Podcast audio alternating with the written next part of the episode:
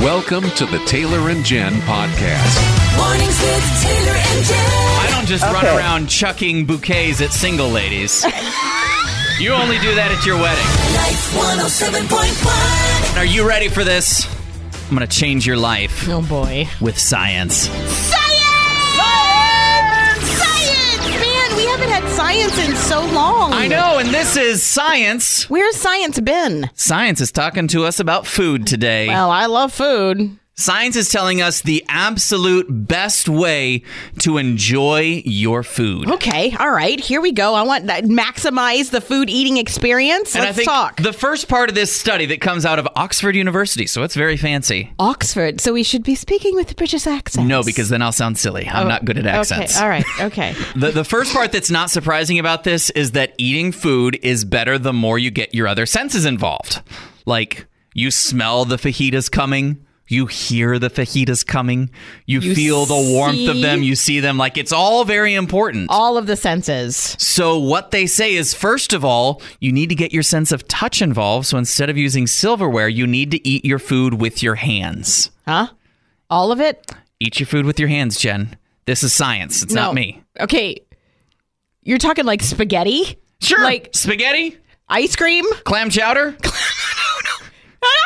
How are you supposed to do that? Well, you can't properly appreciate the grittiness of the clams and the creaminess of the chowder if you're not using your hands.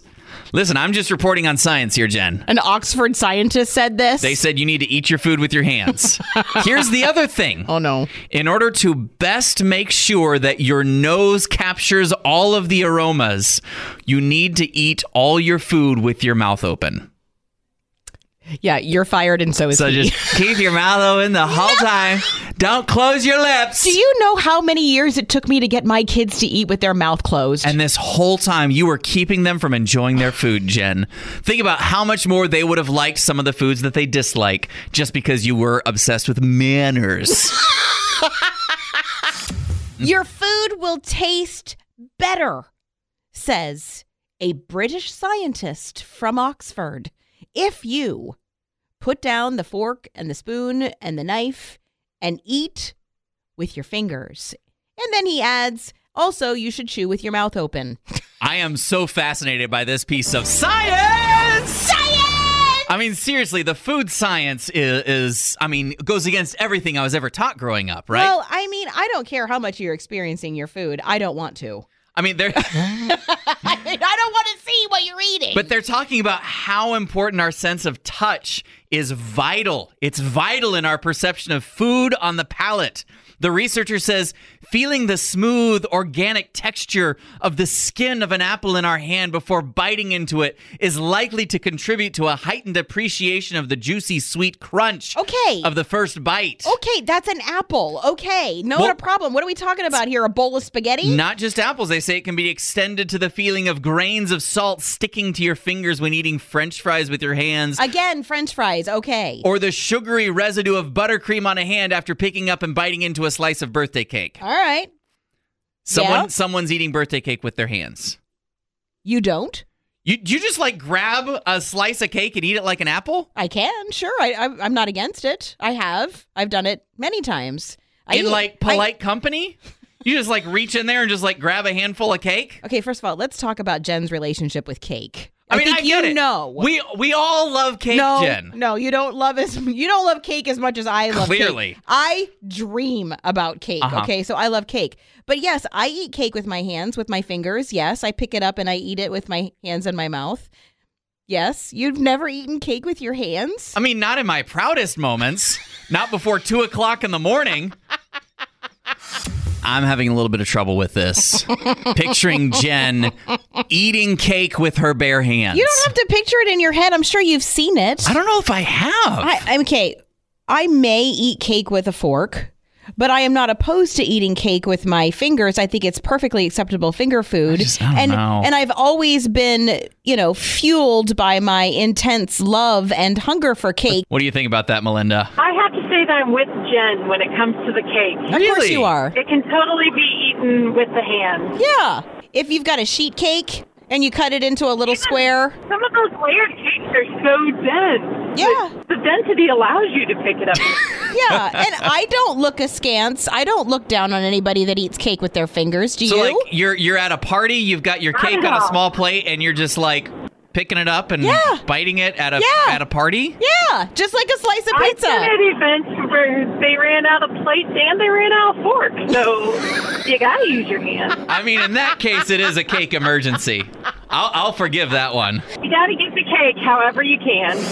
Taylor, Jen, it's just science. I, I know, and that's where I'm conflicted because this science is kind of gross to me. It says that to enhance your food eating experience, you should not only chew with your mouth open, but you should always use your fingers. And I'm fine with that, except they say it also extends to cake. I don't think cake is finger food. well, Sherry's got a viewpoint on this. I am willing to bet one of or both of you, when you got married, fed each other cake with your hand. Man, I can't remember that far back. I'm trying to think. You know, a lot of people do. They cut a piece of wedding cake and the husband feeds the wife Yeah. a piece with their hand. They don't mm-hmm. get plates and forks. yeah, they don't. They Yeah. don't, Taylor. But they that's, don't. That's a wedding tradition, okay? Like, I don't just run around chucking bouquets at single ladies. you only do that at your wedding. Really? Well, If you catch this, you get to be married like me. Can you believe that's where his brain went? I'm just saying. Do you understand? The context matters. This is Peggy, and I have to tell you, you two are incorrigible. I, because of you, I went out and bought cake and ate it with my fingers. You just did it. Just now, I just came back. I went to the Hy-Vee at Valley West. I'd seen some champagne cake last week, and today I decided to buy it. and I, I bought and I ate two pieces with my fingers. And wasn't it so much better than if you would have eaten it with a fork, Peggy? Personally, I don't mind if I'm alone. I was in my car when I ate the first piece. I was standing at the kitchen sink when I ate the second piece. If my son had seen me, I'd have been mortified. But I just had to try it.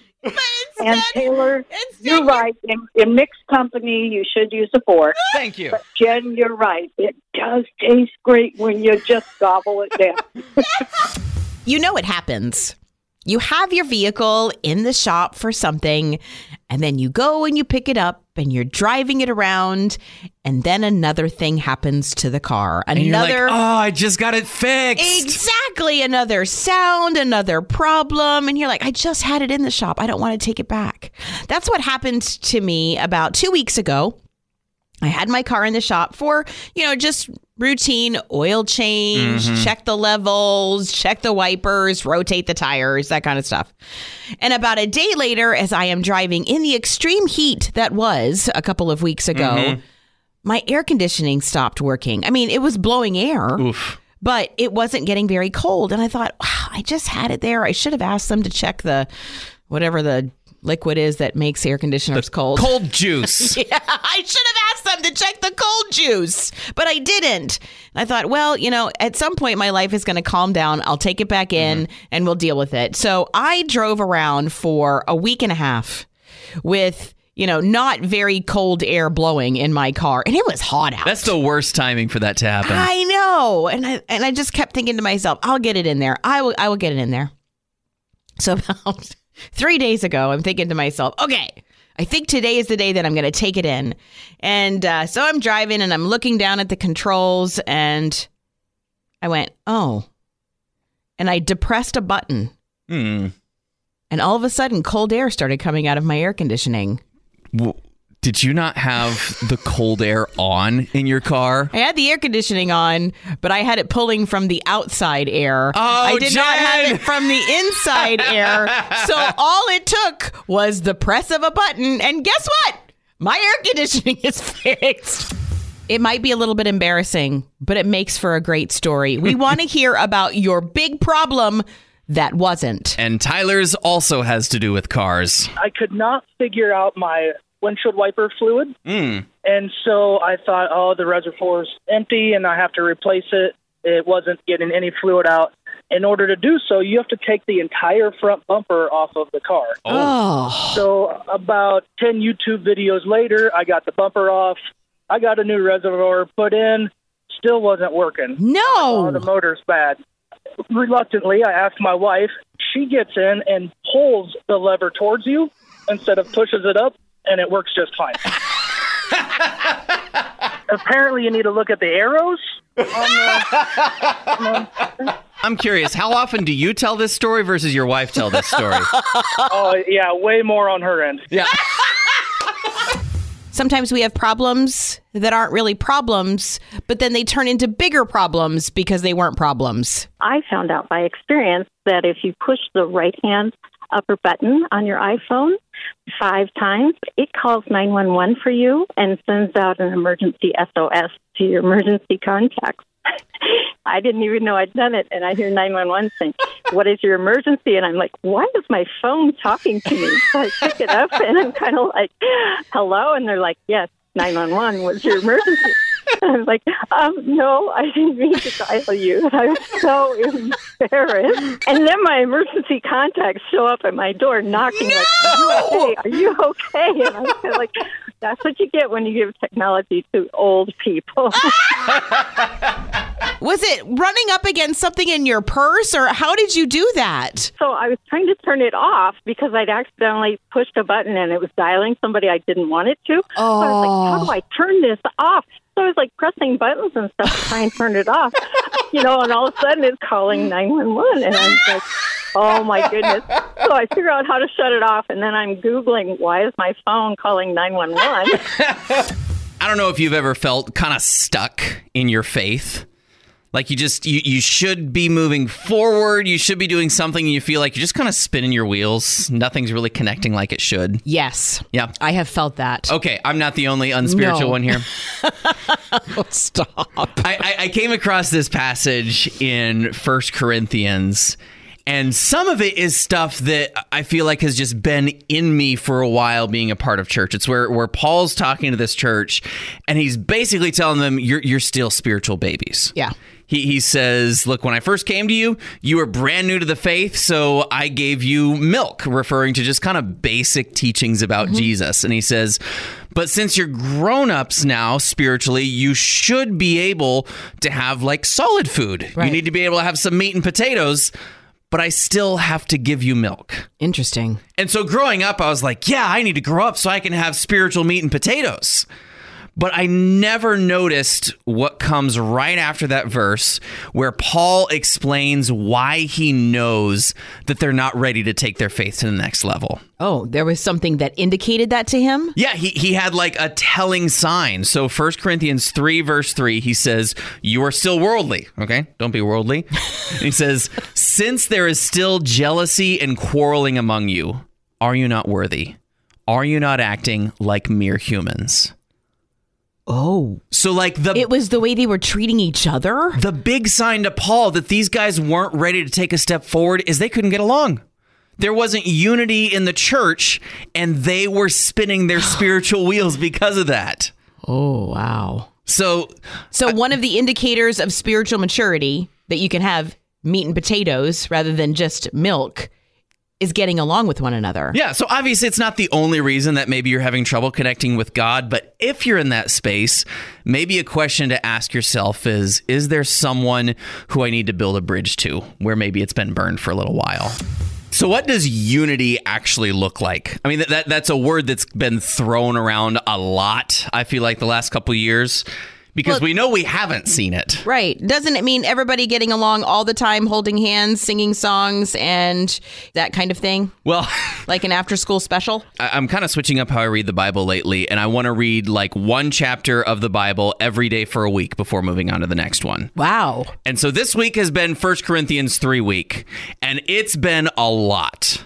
And so you read it every single day of the week? And, I, I try to read it every single day, maybe like five out of seven days. Okay, but different things jump out at you every day, I'm assuming. Yeah. And so chapter three is a lot about why this church is spiritually stalling. There's not a whole lot of unity going on there. And Paul goes on to explain, he says, here's where your unity is falling apart. He says, one of you says, I follow Paul. Another says, I follow Apollos. He says, when you're doing that, aren't you just being humans? Like, you're just finding human idols, human people to hitch your wagon to. Man, that sounds familiar. Instead of following God, I follow a personality. I've got my favorite Christian authors and be like, well, well that's not how he says the end of the world's right. going to go. Or my favorite Christian pastors or Mhm. theologians, or I'm a so and so person or a so and so person. I've told following personalities. The bigger, the better. I totally do that. And Paul creates this beautiful analogy of people working together on a house. Paul says, Listen, I just laid the foundation for you. Someone else is going to put up the walls, someone else is going to do the roof, someone else is going to make all the rooms. All that house belongs to God and it is for God. And it's on each person to build with the right materials. Like he talks about the fire coming to, to make sure that everything's good there and stuff that's going to get burned away is going to get burned away and the pure stuff is going to remain. And so I think there's this beautiful thing where we recognize we're going to follow a bunch of different teachers.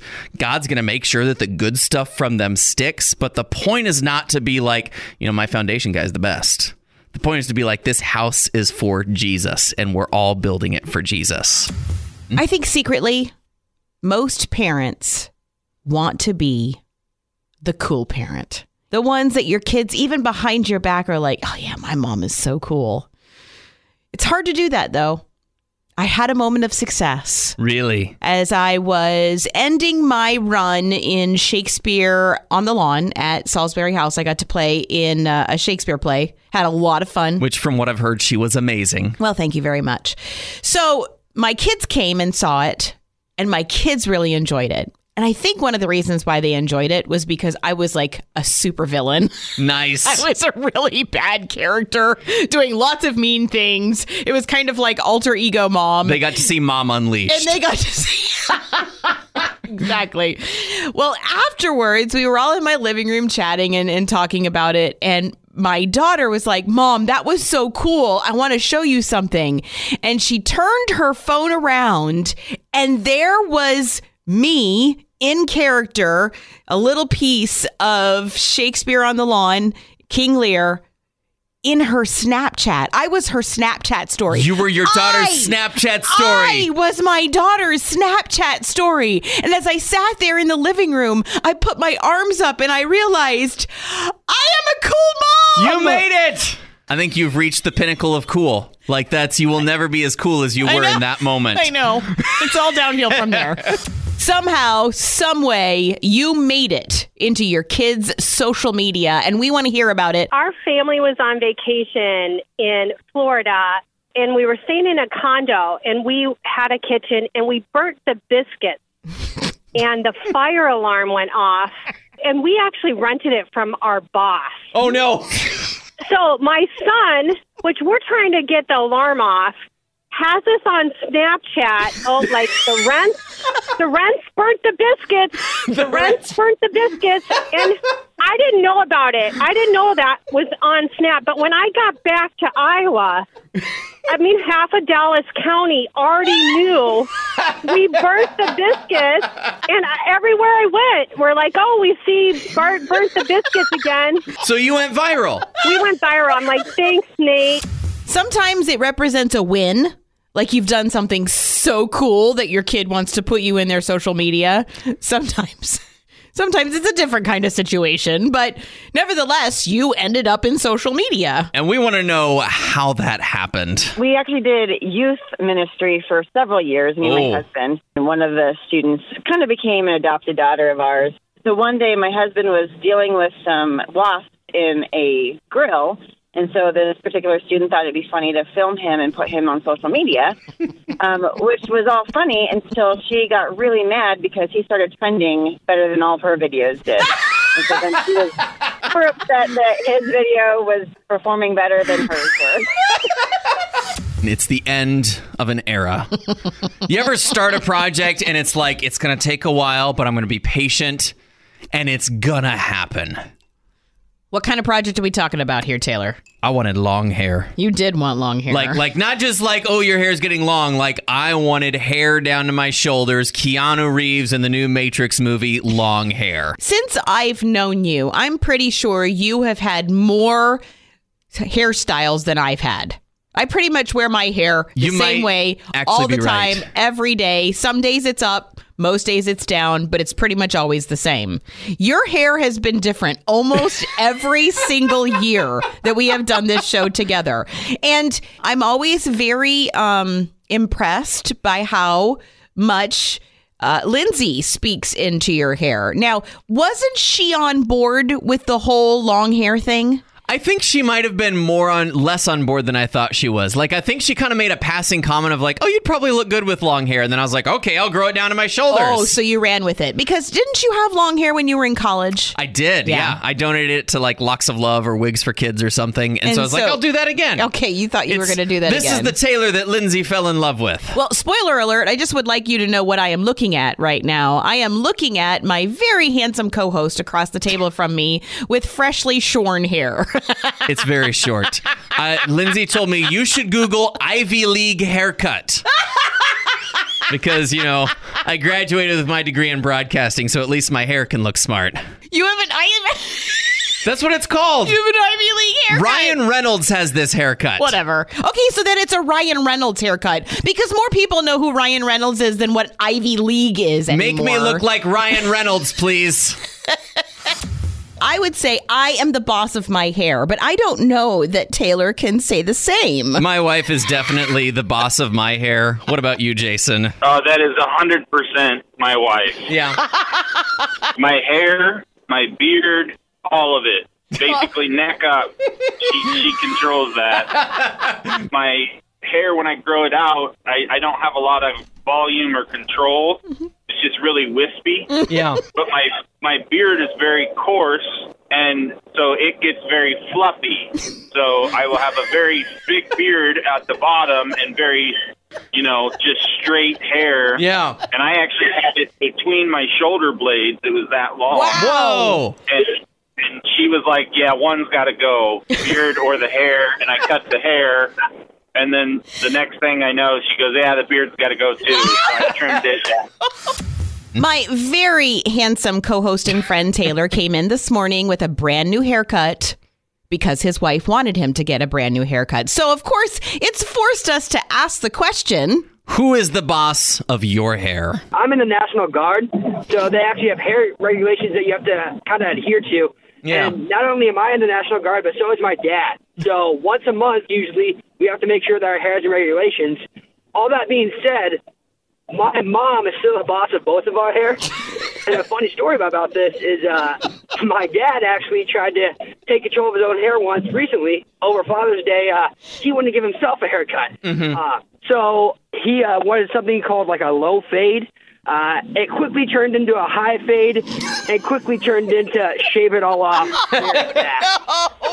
Mom was not happy about that. So, uh, needless to say, uh, we leave our haircutting duties to our mom now, and she usually just gets us a haircut. So, Brady, let me ask if you're going one to one, is it Uncle Sam or your mom that's really in charge of your hair? Uh, I think my mom's listening right now, so it's definitely her. Yeah. So maybe like me, you see your friend and he has got a brand new haircut, and you say, Taylor, your hair looks so nice. Why'd you get it cut? Well, he got it cut because his wife wanted him to get it cut because Lindsay is the boss of Taylor's hair. So that brings up an interesting question. Who's the boss of your hair? Well, I kind of smiled at the word boss because nothing at my house likes to be bossed around, including my hair. and if I try, my hair acts like an unruly teenager that doesn't want to be controlled. so even you aren't the boss of your hair. No, I think that everybody is just I'm respectful and it kind of does what it wants and as uh-huh. long as it kind of stays in line, we don't have a conflict. Your hair is the boss of its own oh. self. You just set reasonable expectations. The more you try to control it, the worse it is. So I think that I just need to take a deep breath and think, okay, work with me here. I found myself in a very unfamiliar role over the weekend of actually having to be a measurer. Normally, when I hang artwork in my home, I wing it. Oh, yeah? Mm-hmm. You just kind of look up and say, this is probably where the nails should go. Yep, exactly. Wow. That's exactly what I do. is bold of you. I don't use levels. I don't use measuring tapes. I don't use straight edges. I use the eyeballs that got put in my head and I go, about there. And you know what? For the most part, it has served me Mm-hmm. well. But this one, I knew that it was going to take some special attention. So, fortunately, my daughter's boyfriend was uh, at our house yesterday afternoon, and I was like, hey, could you help me do this? Mhm. And he was like, sure, I'll go get my tools. Then he came back in the house and he's like, I don't have any of my tools in the car. He's like, it's okay. I'll just wing it. Okay. He literally said that. He was like, I'll just eyeball it. And so I would think you would have been cool with that because you normally wing it. I'm not. I did not like being put in the role Oh. of the oh. fastidious measurer. Okay. But that's what I had to do. So I hovered and I watched as he didn't put one hole in the wall, he put three holes in the wall and he was eyeballing it the entire time. Oh boy. And then he hung it up on the wall. And we both stood back and for a brief shining moment and he he actually said these words well that's just mint. And then all of a sudden the right corner just went shunk. Oh no sometimes you just have to be spontaneous and willy-nilly and throw caution to the wind That's how you end up with crooked pictures, Jen. no that's how you end up with good pictures i can wing it and it's fine in my house So we want to know when you are putting up decorations in the home, are you a measurer or are you a winger? Most of the time, I'm the OCD one, except for when it comes to pictures. Really? Oh yeah. Well, I first of all, I didn't know that's what studs in the wall were for, or anything like that. I mean, I just didn't know. Meanwhile, my husband, who did construction for five years, is like, "No, that picture's bigger than this. You have to find." The studs, Oh, and boy. I just didn't care. So uh, he went to work, and I hung it without the studs. And I just, I don't care because he's cheesy, and will use the stud finder, and he puts it up to himself. So I avoid the cheesiness and just wing it. It was just flat out weird. I was playing a different role. Usually, I wing it. I'm the winger when I hang pictures in my house. Mhm. But in this case, I was watching a winger wing it, and it made me want to be a measurer. So I think some of us fall into one camp or the other. Either you wing it hanging stuff or you measure it hanging stuff. And we just want to know are you a winger or a measurer? I am a single mother, and first of all, I want to say I'm proud I even own a toolbox, but I, I did. I finally got tools. And I went thrifting this last weekend, and I bought these beautiful hangings on the wall, and I don't have the best eyesight. Okay. So I hung all these things up. I stood back, and everything's crooked and sideways, but I took pride. I have a lot of pride in my crooked hangings. Okay. So I did it myself, and I'm just happy they haven't fallen on the ground. so you're, you're going to leave them up crooked because at least they're, they're hanging. Absolutely. Yeah. It, it was purposefully off. And my son, he thinks he is the man of the house. Mm-hmm. And he's only a year and a half old. But uh, he removed something off the wall. It was obviously too crooked for him. But um, it's too crooked for a toddler. Yeah, he was not impressed. The Taylor and Jen podcast is a product of Northwestern Media, a ministry of the University of Northwestern St. Paul. You can hear more from Taylor and Jen weekday mornings online at life1071.com or on the Life 107.1 app.